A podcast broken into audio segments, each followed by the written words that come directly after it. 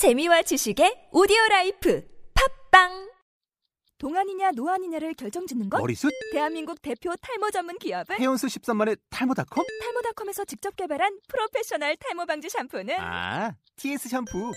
늘어진 두피 모공을 꽉! 단 한 올의 모발까지 꽉! 사용할수록 풍성해지는 나의 모발. 이제 탈모 고민 끝! TS 샴푸. 톡하면 통 나오는 SNS 중국어.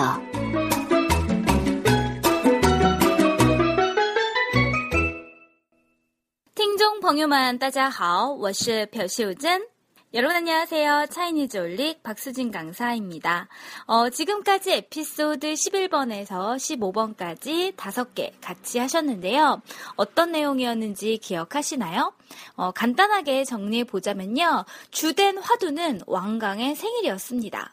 왕강이 자기의 생일이라면서 식사를 같이 하자고 했고요. 그리고 어우 멋있게 자기가 쏘겠어 라고 얘기를 했었죠. 징크 이런 표현 했었거든요.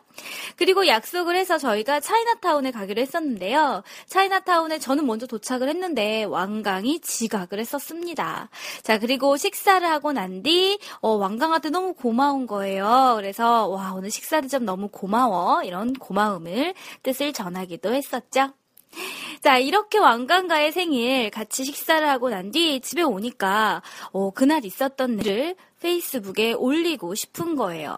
그래서 제가 일기를 썼습니다. 자, 그럼 오늘 있었던 일 페이스북에 같이 올려볼까요? 5월 11일은 왕강의 생일이다.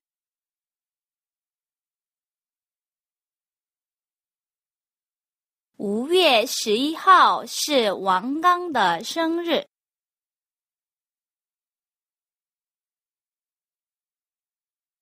우리는 같이 차이나타운에 가서 밥을 먹었는데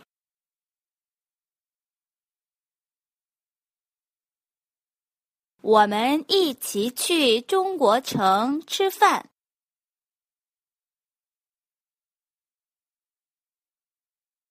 적 즐거웠다.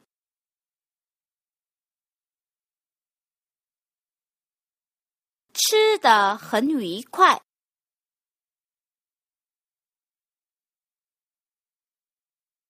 왕강이 내게 식사 대접을 해줘서 정말 고마웠다.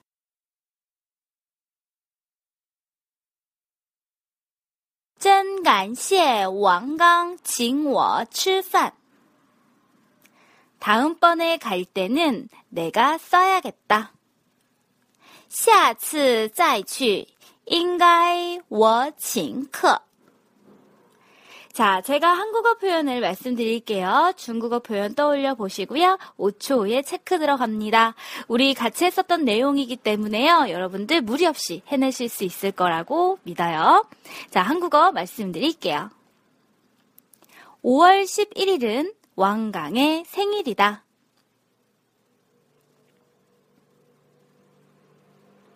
五月十一号是王刚的生日. 우리는 같이 차이나타운에 가서 밥을 먹었는데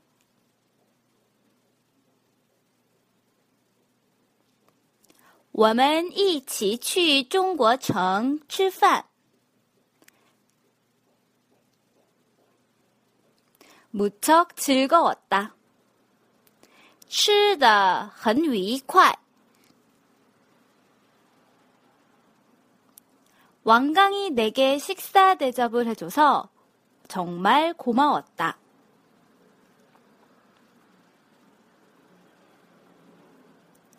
真感谢王刚请我吃饭。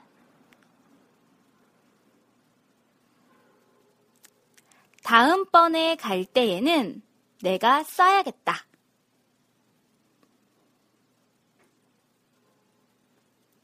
샤츠再去应该我请客 잘하셨습니다. 자, 그럼 이런 글에 어떤 댓글이 올라왔는지 한번 살펴볼까요?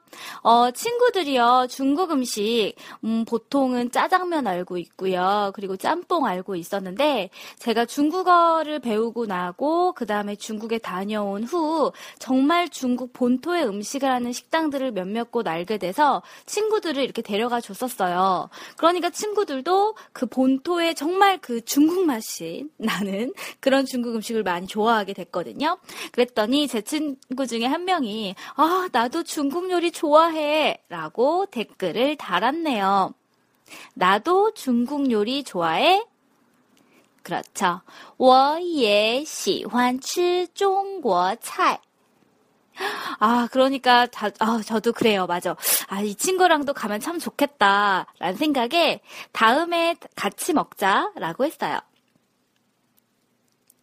下次一起吃吧. 자, 그랬더니 밑에요. 또 다른 친구가 댓글을 남겼네요. 중국 요리 무지하게 맛있지. 라고요. 자, 매우라는 표현으로서 형용사 뒤에 쓰는 표현, 질러를 써보도록 할게요. 그래서 어떻게 남겼는지 확인해 보면, 中国菜好吃极了. 이렇게 댓글을 남겼습니다. 자, 다섯 개 에피소드 SNS 대화를 응용해서 페북에 올려보았는데요.